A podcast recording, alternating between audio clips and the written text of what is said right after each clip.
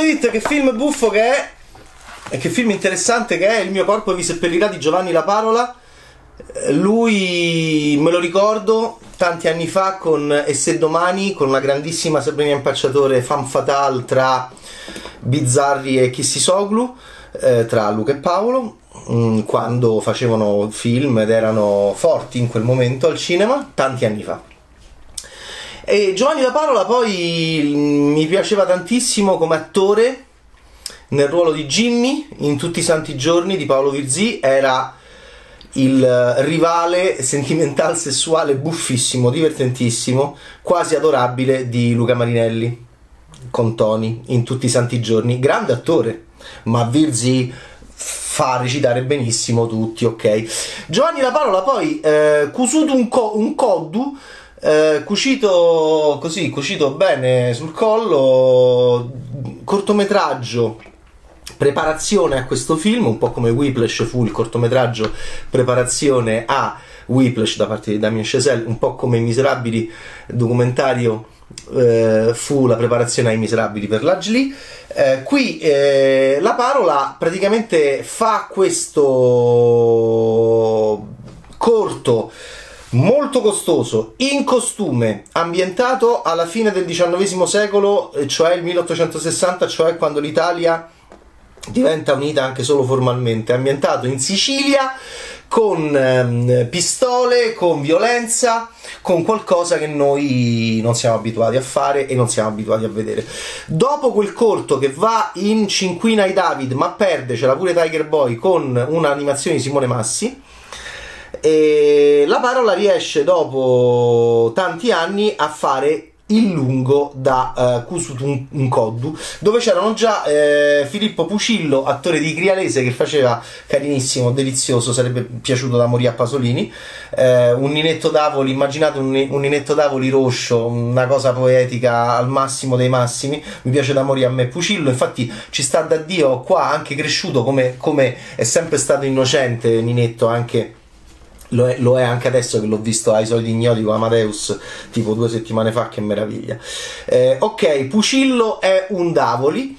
E, ed è un angelo, ed è un angelo, un angelo roscio, eh, attore di Crialese, Nuovo Mondo, Terraferma, fantastico. Eh, ma c'è anche in questo film Giovanni Calcagno, eh, che è un caratterista, sempre meno caratterista, sempre più attore protagonista, meraviglioso. Eh, con una faccia da veramente da mangiafuoco eh, e con eh, una fortissima presenza scenica. Era Badalamenti nel traditore di Bellocchio ma era anche primo nel suo primo film per il cinema che era Buongiorno Notte dove faceva BR Marco Bellocchio. Eh, c'erano tutti e due loro insieme al meraviglioso Francesco Foti eh, ex Cavalli Marci, attore sopraffino, comico, stand-up comedian, geniale, surrealista. Eh, c'erano loro tre forti e non solo di questo film in quel corto di Johnny La Parola. Il mio corpo vi seppellirà è un film molto interessante, intanto perché c'è tantissimo sangue. Io non vedevo così tanto sangue nel cinema italiano dai tempi del Bosco Fuori di Gabriele Albanesi. È un cinema molto poco liquido, molto secco, il cinema italiano molto triste anche da questo punto di vista.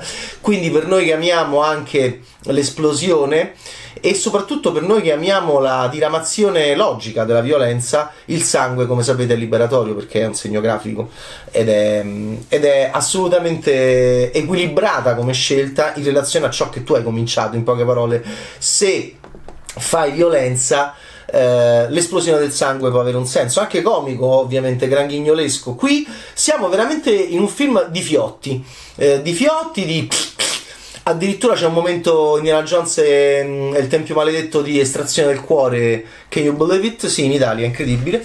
E quindi era dai tempi del grande Sergio Stivaletti, resuscitato da Gabriele Albanesi nel 2006 con Il Bosco Fuori, che non vedevo un film finalmente così liquido, finalmente così vero. Peraltro noi siamo italiani, il sangue è sugo eh, ed, è un, ed è veramente bellissimo vedere così tanto sangue, misto a polvere della Sicilia, a quel caldo, e si potrebbero fare grandi cose. D'altronde anche l'armata Brancaleone di Mario Monicelli cominciava con della ferocia, cominciava con della, mh, con della violenza, anche non spiegata, un attacco a un villaggio, cominciava con della um, violenza, delle morti, delle, anche delle, delle, morti raccapriccianti, eh, ma i Monty Python pochi anni dopo ci sarebbero andati ancora più forti, a metà anni 70, la Branchione del 66, e lì avrebbero cominciato a inserire sempre più splatter dentro questo medioevo eh, romanzato e fantasy anche con la magia.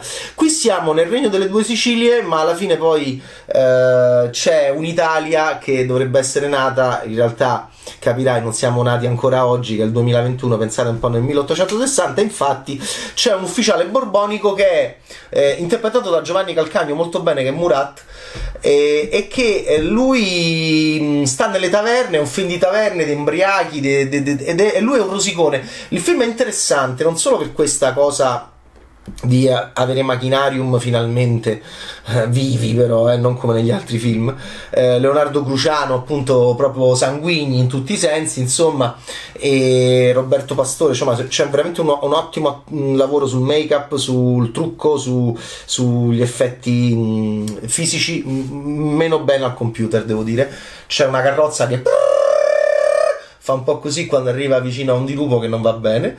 E quello è computer. E per il resto siamo in un film di interessantissimo come struttura drammaturgica molto coraggioso perché non, non, ti fa mai capire bene qual è il centro del racconto. Ti fa vedere all'inizio Murat, che è questo ufficiale borbonico, umbriacone, che cerca i banditi, ci sono i banditi, si staccano le teste ai banditi, si fanno le foto, o meglio, sei un fotofrago, la fotofragia. Ehm, c'è questo italiano, ovviamente torniamo alla... Mm, torniamo a questo italiano, vabbè, a Gescarpelli è da studiare ancora, ovviamente, eh, nelle scuole, quello che fecero con il volgare, con latino al volgare, quel passaggio lì nell'armata Brancaleone, va bene, ok, lo mio nome è Est, insomma, eh, Teo non vult. E, mm, e, il, qui c'è un bellissimo uso del dialetto con sottotitoli, d'altronde il cinema italiano, che è grande tv italiana, negli ultimi anni anche, ovviamente con Gomorra,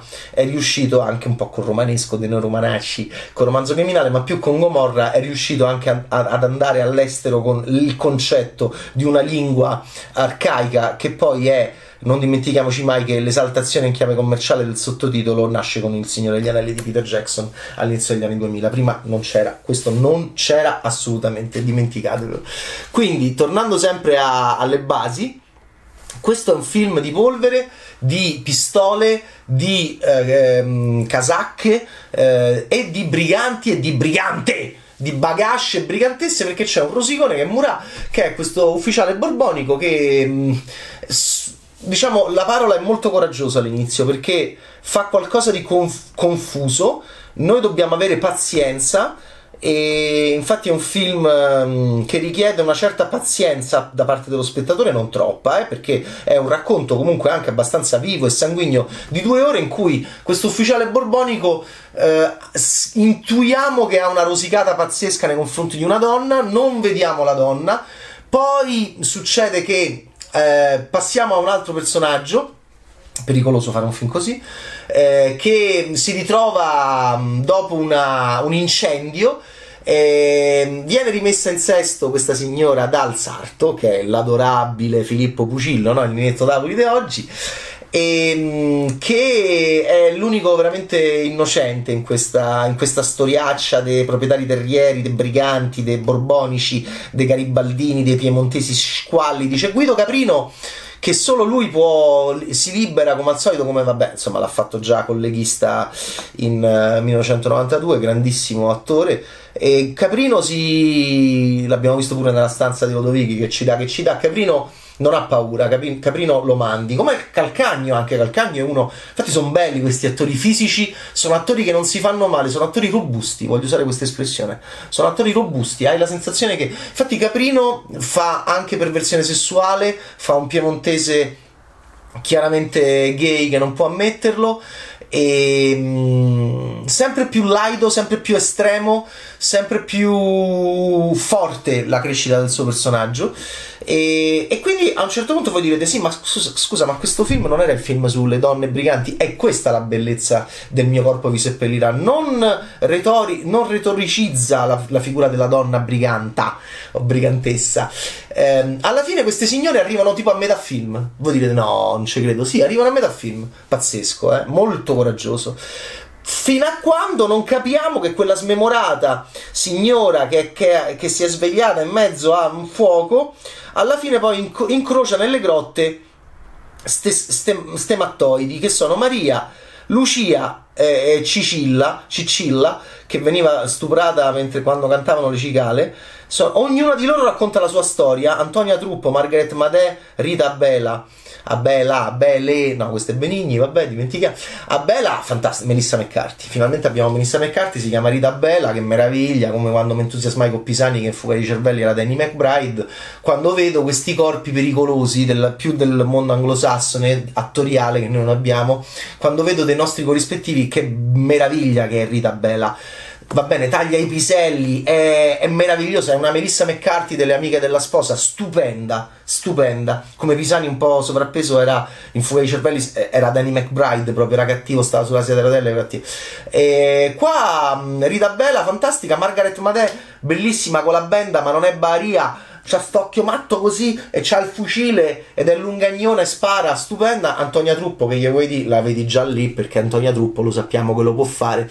Bella, bellissima Antonia Truppo. Ecco, queste sono delle bandite che recuperano Miriam Dalmazio, che è il re, che è questa signora che si è svegliata mezza rincoglionita, tutta smemorata, che piano piano ricomincia e a un certo punto vedrete che tutto anche in una chiave di, um, di showdown finale molto granghignolesco, ripeto, molto... Questo è un film che è un film che arriva al punto e che spara e che sanguina e che non ha paura di niente questo film. È un film molto inusuale per il panorama italiano. Infatti lo dobbiamo difendere noi rincoglioniti che facciamo i critici, soprattutto se ogni critico poi fa quello che vuole, ovviamente ha la sua formazione, soprattutto se spesso come questo scemo si, si, ci siamo lamentati che il cinema italiano ha perso ferocia, ha perso violenza, è diventato veramente molto ipocrita sei un ipocrita. Vabbè, no, questo è Buscetta. Nel traditore c'era Calcagno. Nel traditore faceva tanto banalmente Calcagno. Calcagno è una bomba, ragazzi. Calcagno c'ha i fischi nelle orecchie, è un film di ferite. Chi faceva così? Sergio Leone è un film de polvere, dei denti gialli, de ferite, de, de sensazione che la giubba, la casacca puzza, è pesante. Pa, pa, facciamoli, torniamo, non siamo andati in Almeria, siamo andati in Puglia per fare la Sicilia, Puglia Film Commission, la parola d'altronde aveva fatto, aveva fatto con Kusutu un il corto eh, preparatorio a questo film e adesso si è divertito come un pazzo quindi ci stanno carrozze, fucili, bellissimo pistole tutte ste tipi de, de falci che te tagliano i piselli estrazioni dai cuori e lame e coltelli e sparatorie e sembra anche un film di Tarantino a un certo punto però più una vita al massimo più che Django nel senso che alla fine ci si spara ci si incontra tutti in quel punto in cui dobbiamo dove c'è la mattanza perché tutte queste storie e questo è il fascino di questo bel film, a un certo punto la parola è liberatorio, è per questo che mi piace, perché fa convergere tutte queste storie che ci abbiamo messo anche un po' di tempo a capire, poi ci siamo anche arresi, poi ci siamo anche affidati al film, che è bellissimo, dicendo vabbè scusa non ho capito un cazzo, non ho capito un cazzo di Murano, non ho capito un cazzo della smemorata, non ho capito un cazzo di queste banditesse che, che arrivano a metà film, ma scusa ma non era il film sulle banditesse, femminismo, così, alla fine è molto più intelligente fare questo tipo di cinema perché capisci, t'affidi e poi ti liberi alla fine, sbrammete. Bello. Saranno molto perplessi. gli spettatori italiani.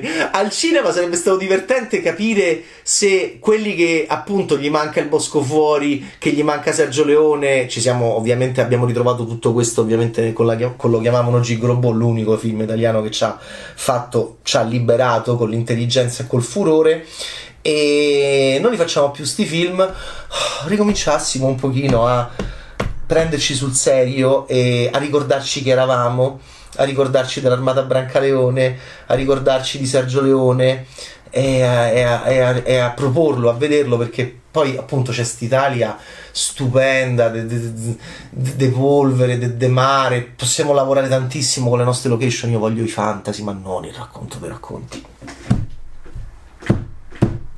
voglio i fantasy belli, granchignoleschi. E infatti qua ci stanno i truccatori e macchinarium del racconto dei racconti che però appunto finalmente si liberano. Ok, benissimo!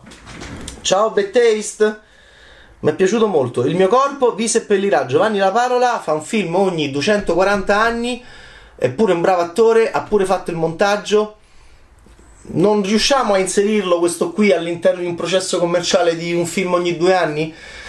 Ovviamente c'è Matteo Rovere in produzione e questo vuol dire che si può fare. E anche Andrea Paris ciao Taste